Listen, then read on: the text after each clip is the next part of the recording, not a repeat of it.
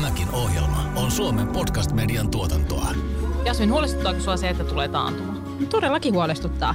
Huolestuttaako sua, että sen takia me saadaan kaikki potkut? No huolestuttaa. Huolestuttaako sua se, että sun sijoitusten arvo romahtaa? Kyllä. Huolestuttaako sua, että sun kämpän arvo romahtaa? No huolestuttaa. Mm. Aika paljon huolia. Mitähän me tehtäis? Niin. Olisiko täällä joku, joka voisi vähän meitä rauhoitella ja, ja tota, ää, yrittää tsempata meitä, että kyllä tästäkin vielä eteenpäin päästään. Toivotaan. Mietityttävätkö raha-asiat? Jos näin on, niin tiesithän, että et ole taatusti ainoa. Kuuntelet taloudellinen mielenrauha-podcastin toista tuotantokautta. Tässä podcastissa tavoitellaan taloudellista mielenrauhaa sijoitusblokkari Jasmin Hamidin ja Danske Bankin sijoittamisen huippuasiantuntija Kaisa Kivipellon johdolla. Tämän ohjelman tuottaa Danske Bank. Ohjelma sisältää kaupallista yhteistyötä. Ihmisten suurin investointihan on se oma koti. Ja kun tämä kaupungistuminen nyt täällä Suomessakin jyllää, niin aika paljon käy niitä ikäviä tragedioita. Vaikka nyt kasvu mitä ilmeisimmin hidastuu ja on jo hidastunut, niin se ei ole tavallaan se ongelma nyt ollenkaan. Että suhdanteet heiluu aina. Tunne oma riskinottokyky, vakuuta, jos se sopii sun elämäntapaan ja luonteeseen. Talousasiat voivat valvottaa öisin ja puhuttaa päivisin.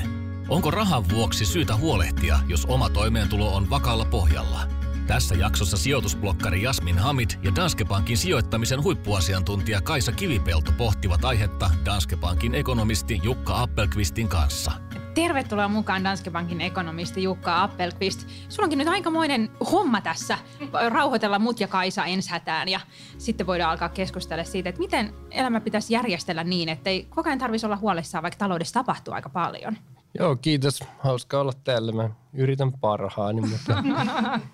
Aihe on aika synkkä, mutta jos me tässä nyt alkuun sivuttiin tämmöisiä henkilökohtaisia tragedioita, kuten vaikka työttömyys tai sairastuminen, niin miten niin kuin ekonomistin näkökulmasta, mitkä olisi parhaat tavat varautua tällaisiin riskeihin?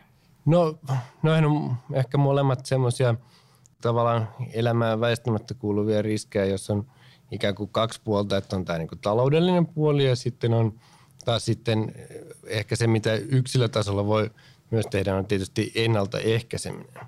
Et taloudellisella puolella on tietysti oma varautuminen esimerkiksi sitä kautta, että on kuitenkin jotain puskureita, että jos joutuu vaikka työttömäksi, niin voi niin kuin niihin nojata. Mutta sitten on myös tietysti tämä niin julkisen sektorin rooli on aika keskeinen molemmissa tapauksissa, että meillä on kuitenkin tämä hyvinvointivaltio, joka periaatteessa tarjoaa melko niin kuin kattavat vakuutukset. Meillä on työttömyyttä vastaan on ansiosidonnainen työttömyyskorvaus ja sitten meillä on kuitenkin aika hyvä myös tämä niin kuin julkinen terveydenhuolto. Et sitten se, mitä yhteiskunta tarjoaa, on tämä niin kuin ennaltaehkäisevä puoli terveydestä ja omasta niin kuin työmarkkinakelpoisuudesta huolenpitäminen. Sä saat sen kuulostaa aika helpolta. Tosiaan ne isot riskit on aika hyvin katettu meillä, että jos tulee jotain todella vakavaa, sairastuu syöpään tai jotain, niin sitten se on niin kuin kuitenkin julkinen terveydenhuolto, mikä niin kuin astuu tavallaan kuvaan. Mutta sitten jos ajattelee taas pienempiä juttuja, niin totta kai niin kuin omilla esimerkiksi säästöillä voi niin kuin helpottaa ja tehdä elämäänsä mukavammaksi ja, ja niin kuin välttää stressiä. Että kyllä kaikki tietää, että jos haluaa niin lapsen kanssa mennä sunnuntaina jonnekin näyttämään lääkärille, niin onhan se helpompaa mennä sitten sinne yksityiselle lääkäriasemalle. Et muuten täytyy varautua jonottamaan aika monta tuntia jossain. Ja se, mutta tämä on niinku tämmöistä kuitenkin enemmän sitten mukavuutta ja elämänlaatua. Et sit jos on tosi iso hätä, niin meillä on kuitenkin sit palveluja saatavana.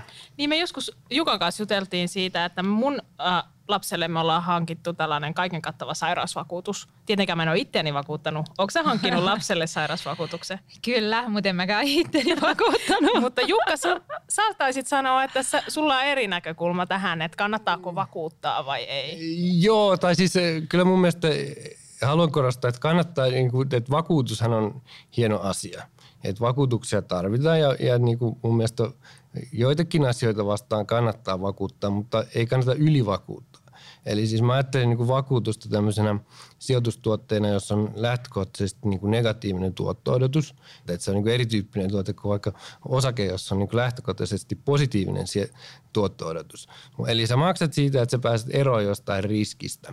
Ja tästä tullaan nyt siihen, että mun mielestä olennainen niin kuin vakuuttamisen periaate on se, että kannattaa hankkiutua eroon isoista riskeistä. Et mullakin on esimerkiksi kotivakuutus, koska jos mun talo palaisi ja kaikki omaisuus menisi, niin se olisi niin iso kolaus, että mä en tavallaan selviäisi siitä. Mutta siitä ääripäässä on niin hyvin pienet vakuutukset. että en itse lähtisi vakuuttamaan esimerkiksi, kun jotkut ostaa vaikka kodinkoneille vakuutuksia. Mm. Että televisio, jos rikkoutuu, niin siitä, ne on usein hirveän kalliita, siihen todennäköisesti menee rahaa. Ja sitten vaikka se riski realisoituisikin, niin sillä ei ole paljon mitään väliä. Mm. Että useimmat ihmiset kyllä selviää siitä, jos se televisio rikkoutuu. Niin, onneksi kännykästä voi katsoa Netflixiä. Tai sitten voi, varsinkin jos on edes vähän niitä puskureita. Että puskurien eh, säästäminen on tavallaan niin kuin vaihtoehtoinen strategia, että jos on edes vähän jotain sukavarassa, niin sitten voi ostaa sen uuden television tai korjata television, mikä ajaa niin kuin sen saman asian. Tämä on ehkä vähän niin kuin rajatapaus tämä lasten esimerkiksi nämä sairasvakuutukset, mutta kuitenkin siinä on just tämä, mistä mä äsken sanoin, että jos jotain tosi isoa tapahtuu, niin sitten sä todennäköisesti menet julkiselle puolelle kuitenkin, että sä tarvitsee siihen sitä vakuutusta, että ne on niin kuin melko pieniä summia, mitä usein sieltä saadaan. Että mulla itselläni on 11-vuotias poika ja mä en ole koskaan ottanut sille mitään tällaista vakuutusta. Ja mä oon aina käyttänyt näitä yksityisiä lääkäripalveluita just täsmälleen samalla tavalla kuin mä olisin käyttänyt, vaikka mulla olisi ollut se vakuutus. Mm-hmm. Ja ehkä nyt niin kuin voi sanoa, että noin yhtenä tai kahtena vuotena niin mä oon maksanut suurin piirtein saman verran kuin mikä se vakuutuksen vuosimaksu olisi ollut. Et käytännössä mä oon varmaan tästä jo useamman tuhat euroa voitolla. Mutta mä oon tietysti kantanut isomman riskin. Mä oon ollut mm. valmis kantamaan sen riskin. Sä et tämmöinen hysteerinen äiti-ihminen, joka soittelee koko ajan. Mun, mun vakuutuksessa on nimittäin semmoinen puhelinnumero, minne voi soitella. Mm. Että mun, mun lapsella on tällaista, että apua, pitää niin. tilata ambulanssi. Niin. Ja sitten ne rauhoittelee. Vähän niin kuin sä rauhoittelet nyt meitä, että niin. ei ole tulospotkuja ja voidaan niin kuin nukkua yömme yli. Mm. Tai siis eihän sitä tiedä, onko tulospotkut, mutta tavallaan niin kuin, että ehkä talous ei kaadu tällä sekunnilla. Mm. Ja tässä ehkä oleellinen pointti on myös se, että se on tosiaan niin kuin kaikki viime kädessä kiertyy siihen, että minkälaisesta ihmisestä on kyse myös, että haluaako niitä riskejä kantaa, kuinka paljon, onko edellytyksiä siihen – ja tota noin myös, että miten sen kokee, että jos se aiheuttaa stressiä ja jos sen stressin voi poistaa vakuutuksella, niin siitähän kannattaa maksaa. No se kuulostaa siltä, että sun mielestä ihmisen pitäisi itse kartoittaa ensinnäkin, että minkälainen riskinottaja on. Kyllä. Taloudellisiin riskeihin kannattaa siis varautua oman riskin sietokykynsä mukaisesti. Henkilökohtaiseen talouteen vaikuttavat monet tekijät ja joskus elämä voi yllättää vaurastumisesta huolimatta – Millaiset asiat luovat mielenrauhaa suomalaisille? Mitkä asiat tuo sulle turvaa? Mutta sitten jos mietitään yleisesti suomalaisia, niin mitkä on suomalaisten elämässä ne suurimmat riskit tai uhkakuvat? Ja miten niihin, jos otetaan tämmöinen kuin keskiverto suomalainen, niin mitä kannattaisi tehdä?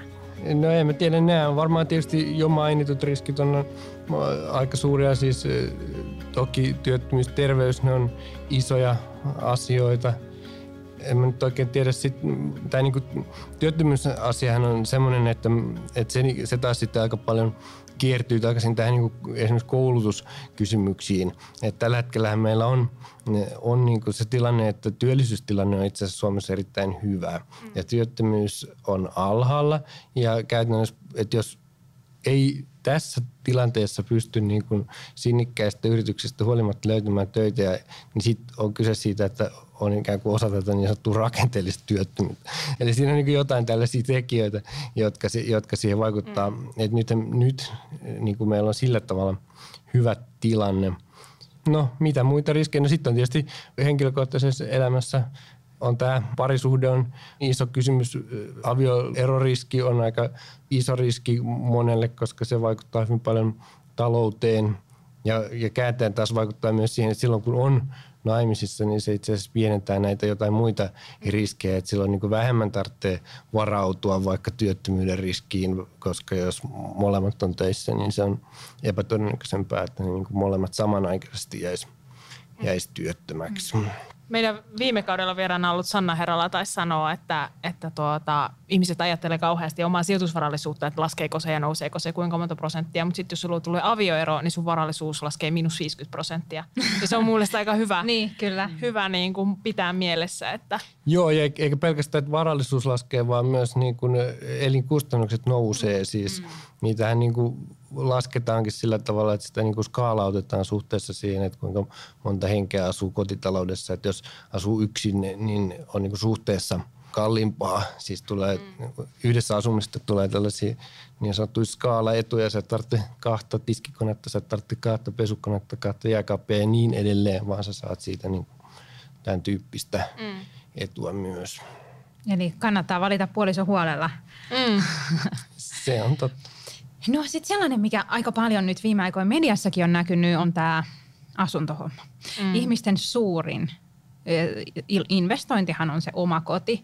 Ja, ja kun tämä kaupungistuminen nyt täällä Suomessakin jyllää, niin aika paljon käy niitä ikäviä tragedioita, että, että sit se suurin investointi sijaitsee sellaisella paikalla, mistä sitä ei saa mm. myytyä. Joo, se on totta. Mä luulen useimmissa tapauksissa se ei ole sillä tavalla niin suuri tragedia, että tyypillisesti nämä ihmiset, jotka asuu syrjäseudulla, jo- jossa niin kuin asuntojen hinnat on ehkä laskenut tai on kehittynyt huonosti, niin ne on sitten niin kuin ikäihmisiä. Että siinä on ehkä kyse sitten enemmän siitä, että ne perinnöt seuraaville sukupolville on ehkä vähemmän arvokkaita kuin voisi toivoa. Että ne ei ole siis kauhean velkaisia yleensä nämä kotitaloudet, jotka, joissa se asunto on niin kuin sillä tavalla kaukana kasvukeskuksista. Mutta joo, kyllähän tämä on niinku ehkä jonkin verran uusi tilanne niin kuin 2000-luvulla syntynyt Suomessa. Kyllä musta tuntuu, että se pikkuhiljaa aletaan aika hyvin tiedostaa, että on hirveän suuria niin kuin alueellisia eroja asuntojen hintakehityksessä. Nimenomaan kaupungistuminen on siellä taustalla ja tämmöinen väestökeskittyminen ennen kaikkea tähän Turku, Tampere, Helsinki tai niin pääkaupunkiseutu kolmioon nyt lähinnä. Ja tämä on, tämä on niin kuin iso, iso semmoinen rakenteellinen tekijä siellä, mikä tosiaan vaikuttaa sillä tavalla, että niin kuin joillain alueilla asuntojen hinnat on, on laskeneetkin ja, ja sillä tavalla ei, ei voi, niin kuin aikaisemmin ehkä ajateltiin, että asunto on silleen niin kuin varma sijoitus, että se aina nousee hi- hinta, niin nyt mä luulen, että pikkuhiljaa aletaan ymmärtää, että näin, näin asia ei ole.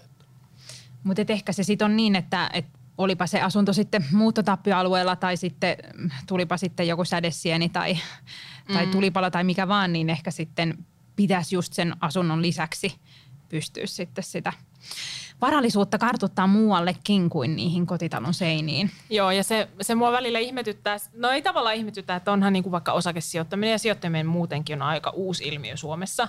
Mutta jos ajatellaan, että sulle sanotaan, että teepä nyt sijoitus, sä laitat siihen 250 000 euroa, mistä suuri osa on vel, velkarahaa, ja se on, sä saat sä laittaa yhteen sijoitukseen, johon sä joudut vielä panostaa lisää rahaa todennäköisesti joka vuosi tästä eteenpäin.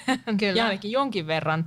Ja pitääkseen sen sijoituksen arvo edes jonkinlaisena. Et onpa aika huono sijoitus, mutta tässä niin kuin suurimman osan suomalaisten rahat kiinni. Siinä yhdessä tönössä tai yhdessä Joo. asunnossa. Kyllä, Ja siis... ja nyt kun sä sanot sen noin, niin enpä laittaisi 250 tonnia velkarahaa yhteen osakkeeseen, y- yhden firman osakkeeseen. Niin kuin, Niin. Joo, siis tietysti se on niin kuin, siinä on taustalla tämä, tämä, että ihmiset tarvitsee sen asunnon, minkä takia ne sen hankkii. Ja tähän on ollut tavallaan onni onnettomuudessa, että suomalaiset on kuitenkin sijoittunut jollain tavalla myös aikaisemminkin sen takia, että tämä niin kuin tarve on ajanut ne tekemään näitä sijoituksia, vaikka tietoisuus on ehkä ollut muuten, mm. muuten niin kuin heikompaa. Se on, se on totta, että se on niin kuin helposti vähän epä, epäbalanssissa, mikä niin kuin just syntyy ja tästä, että kuitenkin se, se koti täytyy hankkia ja sit si- siihen halutaan niin kuin myös panostaa. Että tietysti ymmärrettävästi siitä halutaan mukava ja se halu- halutaan ehkä sijaitsevan mukavalla paikalla, niin tällä tavalla sitten niin kuin ajaudutaan tekemään sinne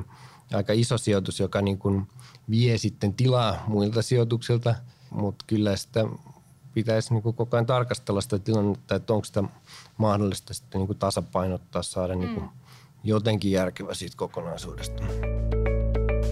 Danske Bankin taloudellinen mielenrauha 2019 raportin mukaan suomalaisista noin puolet laittaisi 100 euroa säästöön, mikäli heille jäisi joka kuukausi sen verran ylimääräistä rahaa. Kaikista vastaajista vain reilu kymmenesosa lisäisi kulutustaan, ja tämä osuus on sama kaikissa vastaajaluokissa riippumatta vastaajan iästä, sukupuolesta, koulutuksesta, tuloista tai työllisyystilanteesta. Kulutuksen lisäämisen valitsijoiden määrä oli pienempi kuin vuotta aiemmin toteutetussa vastaavassa kyselyssä. Suomalaisia voisi siis luonnehtia melko harkitseviksi ja säästäväisiksi rahan käyttäjiksi. Vaikuttaa myös siltä, että vilkas keskustelu ilmastonmuutoksesta ja kulutuskäyttäytymisestä painaa suomalaisten valinnoissa. Erityisesti nuorten aikuisten rahankäyttö on kyselyn mukaan yllättävän harkitsevaista. Tulokset osoittavat, että nuoret aikuiset pitävät itseään omia vanhempiaan säästäväisempinä rahankäyttäjinä. Suomalaiset kuitenkin murehtivat raha-asioitaan keskimäärin enemmän kuin muut pohjoismaalaiset – Sijoitusblokkari Jasmin Hamid, Danske Bankin sijoittamisen huippuasiantuntija Kaisa Kivipelto sekä ekonomisti Jukka Appelqvist pohtivat seuraavaksi, miksi suomalaisia huolettaa. No, meillä oli tuossa Kaisan kaiken näköisiä murheita, niin tätähän on myös tutkittu. Mm. Että suomalaiset murehtii muihin pohjoismaisiin verrattuna enemmän. Mistä se johtuu? Onko meillä edelleen niin kuin jotenkin, onks, no mä itse nyt mietin, että mulla on niin kuin, isovanhemmat on lähtenyt evakkoon ja joutunut aloittaa alusta ja, ja niin kuin, tavallaan, että onko se sitten niin kuin se ultimaattinen köyhyys niin lähellä vielä, mm. että se näkyy sitten mm. meidänkin sukupolvessa vielä. Vai onko se että... joku akuankasyndrooma, niin. että näissä hannuhanhet on tuolla naapurissa niin. ja me vähän niin kuin Mutta Suomessa varmasti meille käy huonosti. Niin. Kyllä. Mm. Joo, no siis mehän ollaan tehty nyt pari kertaa tämä taloudellinen mielenrauha tutkimus, jossa on verrattu kaikkia Pohjoismaita. Toki siinä täytyy muistaa, että se vertailuryhmä on niin kuin jäätävän kova, eli Pohjoismaat on vauraita maita ja, ja niin kuin, kyllähän jos ajattelee sitten taas jotain tämmöisiä muita vaikka kuluttajaluottamusmittareita, niin kyllähän kaikki Pohjoismaat pärjää todella hyvin verrattuna esimerkiksi Etelä-Eurooppaan. Et siellä murehditaan kyllä tosi paljon, mutta, mutta eihän me haluta tietenkään olla tavallaan niin kuin huoneen verrattuna tähän niin kuin viiteryhmään. Eli se on totta, että verrattuna Pohjoismaihin, niin näissä molemmilla kerroilla tässä tutkimuksessa Suomi on selkeästi jäänyt jumbox. Ja Koet sä, että siihen on aihetta myös?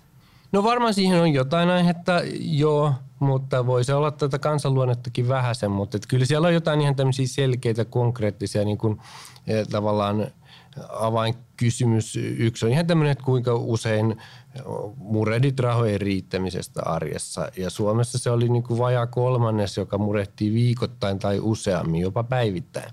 Se on minusta aika korkea lukema, koska se on, ja siinä niin kuin selkeästi Suomi eroaa muista Pohjoismaista. Ja se on niin kuin kuitenkin aika objektiivinen kysymys, mm. että ei se ole semmoinen, niin kuin, siellä on jotain ehkä subjektiivisempia, jotka ehkä menee enemmän tämmöisen kansanluonteen piikkiin, mutta toinen kertoo kuitenkin ehkä siitä pienemmästä varallisuus tasosta ja siitä, että on ehkä vähemmän niitä puskureita. Että mm. Kääntää sitten Suomi, Suomessa ainoa asia melkein, missä paremmin menestytään, on se, että omaisuuden arvon vaihtelusta huolehditaan vähemmän. Että sitä omaisuutta on sen verran vähemmän, että siitä ei tarvitse stressata. No miten sitten, jos miettii, mikä vaikuttaa kaikkiin meihin, on se, että mitä Suomen taloudessa tapahtuu. Mitäs nyt, meillähän tietenkin me voitaisiin ottaa velkaa vaikka kuinka paljon valtiona, koska meidän korkotaso on aika houkutteleva. Itse asiassa sijoittajat taitaa maksaa meille tietyn pitoisissa lainoissa. Mutta hallitus, mitä he aikoo tehdä ja mitä yleensäkin, mitkä on ne Suomen talouden suurimmat haasteet? Joo, no ne on nimenomaan pitkällä aikavälillä aika suuria itse asiassa. Että jos niinku riskejä puhutaan, riskeistä puhutaan, niin tämä on semmoinen iso kollektiivinen riski, tavallaan sadepilvi, joka leijuu niin kuin kaikkien suomalaisten yläpuolella. Kyllä tämä niin kuin julkisen talouden pitkän aikavälin näkymä. Et niin kuin su- suhdanne mielessähän meillä menee aika hyvin. Tässä on muutaman vuoden ihan eh, niin kuin reipas kasvujakso takana ja vaikka nyt kasvu mitä ilmeisimmin hidastuu ja on jo hidastunut, niin se ei ole tavallaan se ongelma nyt ollenkaan. Että suhdanteet heiluu aina, mutta sen sijaan tämä julkisen talouden pitkän aikavälin näkymä on ehkä jossain määrin lohdutonkin ja se, siinä on nimenomaan taustalla tämä väestökehitys. Eli meillä on aika epäedullinen tilanne tämän väestörakenteen kanssa. Samantyyppinen on monessa muussakin länsimaassa ja, ja myös Aasiassa, mutta Suomessa poikkeuksellisen vaikea tilanne. Eli väestö ikääntyy ja työikäisen väestön suhteellinen osuus pienenee huomattavasti verrattuna niin kuin erityisesti vanhusväestöön.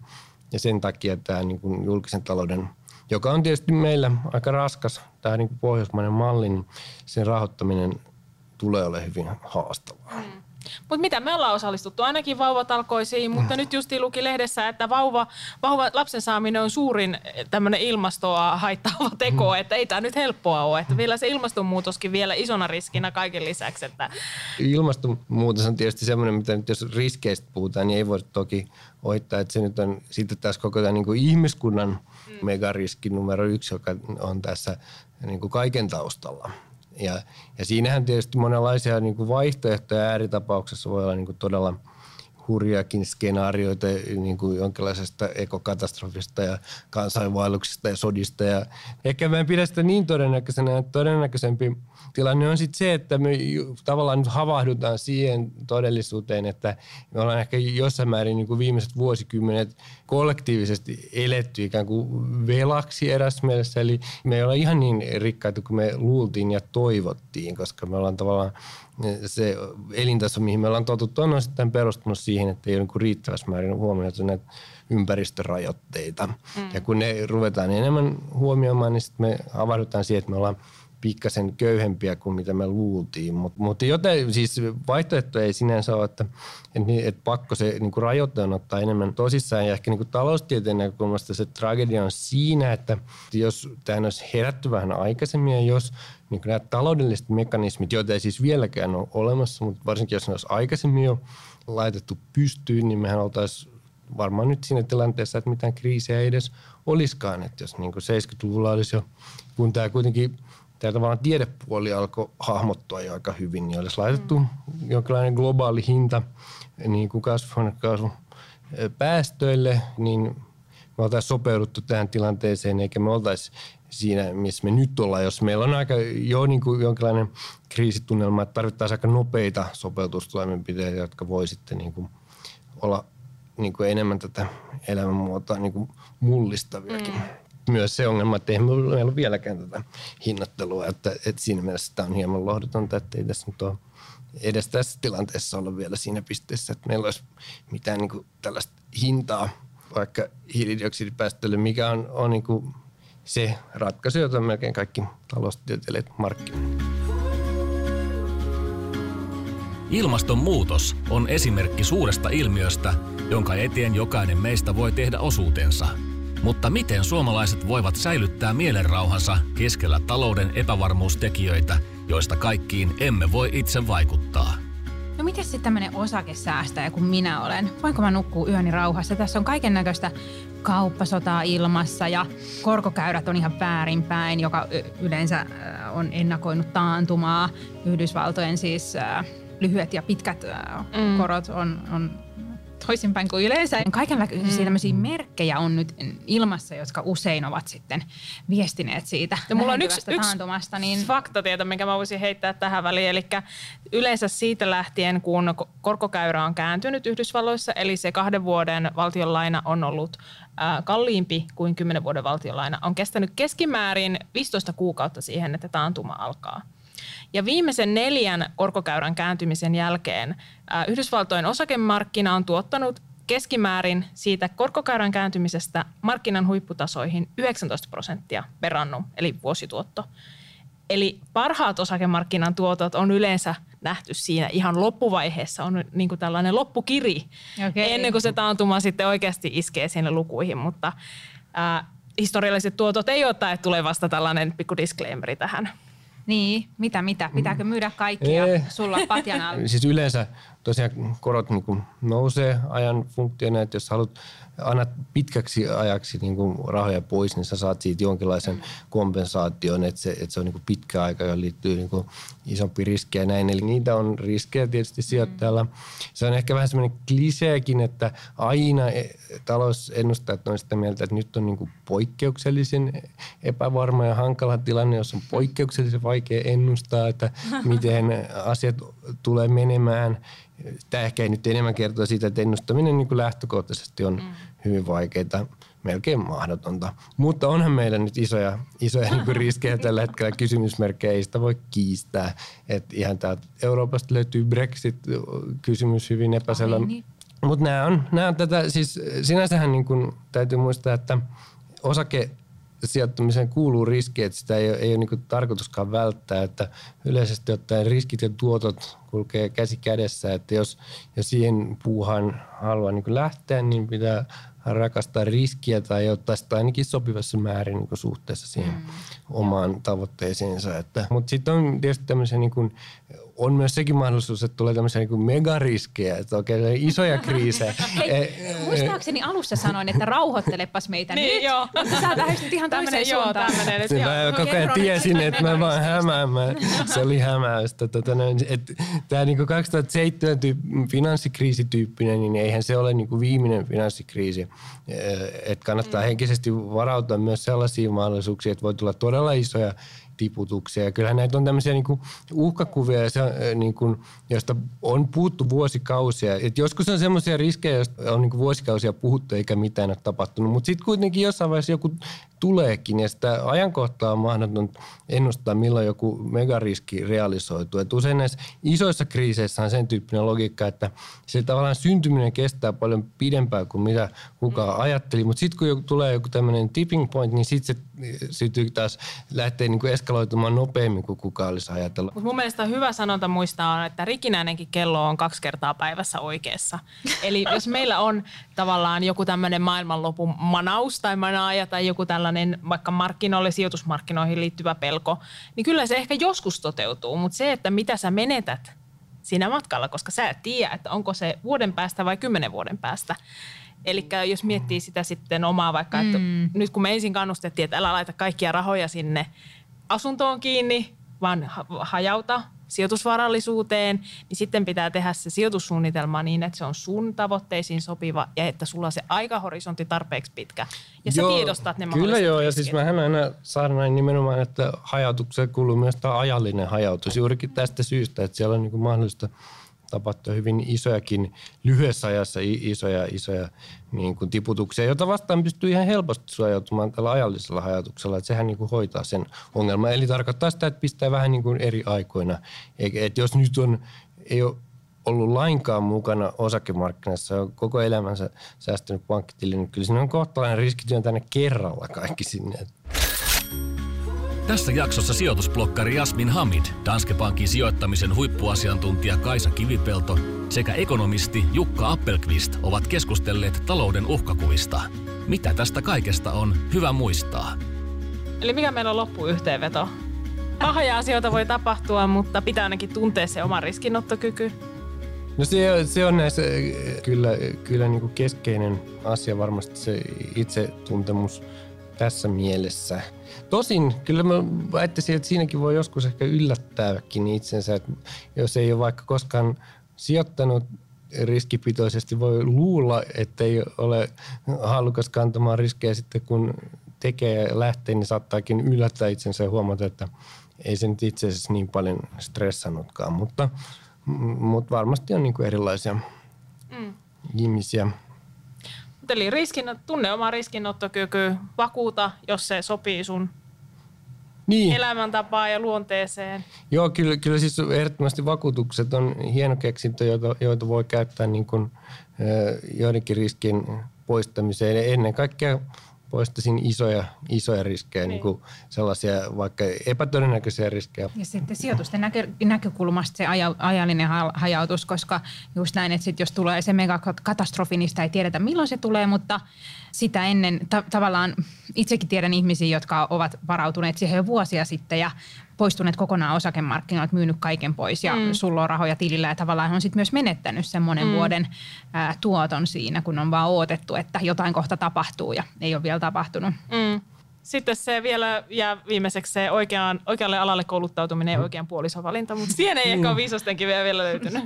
Joo, si, niin. No sitten tosiaan tämä, niinku, näistä murheista tämä julkinen talous, mitä jo sivuttiinkin, millä on niinku vaikea – vaikea tehdä sinänsä mitään. Ehkä mä siksi tätä korostan, että kun varmaan monia kyllästyttää se, että minkä takia ekonomistit aina jankuttaa tästä työllisyysasteesta, että pitää nostaa työllisyysastetta mm. näin, niin tämä on tavallaan se syy, että se, että se on niin kuin oikeastaan ainoa ratkaisu, millä sä voit, tota, tai no kaksi ratkaisua. Maahanmuutto, siis koska maahanmuutto pääsääntöisesti on niin työikäistä väestöä, ja sitten työllisyysaste niille, jotka on maassa. Niin nämä on ne kaksi ainoita mahdollista keinoa, millä sä voit tätä julkisen talouden niin kuin epätasapainoa käytännössä mm. ratkaista. Et siitä, niin, ja jos se kyllästyttää, niin sitten kyllästyttää, sori vaan, mutta tästä tulee puhumaan, mä lupaan niin kuin seuraavat vuosikymmenet. Fine, eli mulle sä sanoit, että lapsipäiväkoti ja töihin siitä nainen. no joo, siis mikä siinä, en mä ota nyt ihan tuolla tasolla yksilöiden valintoihin, mutta kyllä, kyllä se niin kuin noin yleisesti ottaen ihan hyvä. Mm. Niin Tätä jäämme mutustelemaan ja säästetään Joo. koko ajan. Säästetään ja, ja hajautetaan Kyllä. ja vakuutetaan sopivasti. Ja... ja koulutetaan lapsemme. Kuuntelit Taloudellinen mielenrauha podcastia. Seuraavassa jaksossa tutustumme suomalaisten lapsiperheiden talouteen ja vauvan hankinnan hintaan. Ohjelman tuotti Danske Bank. Kiitos kuuntelusta.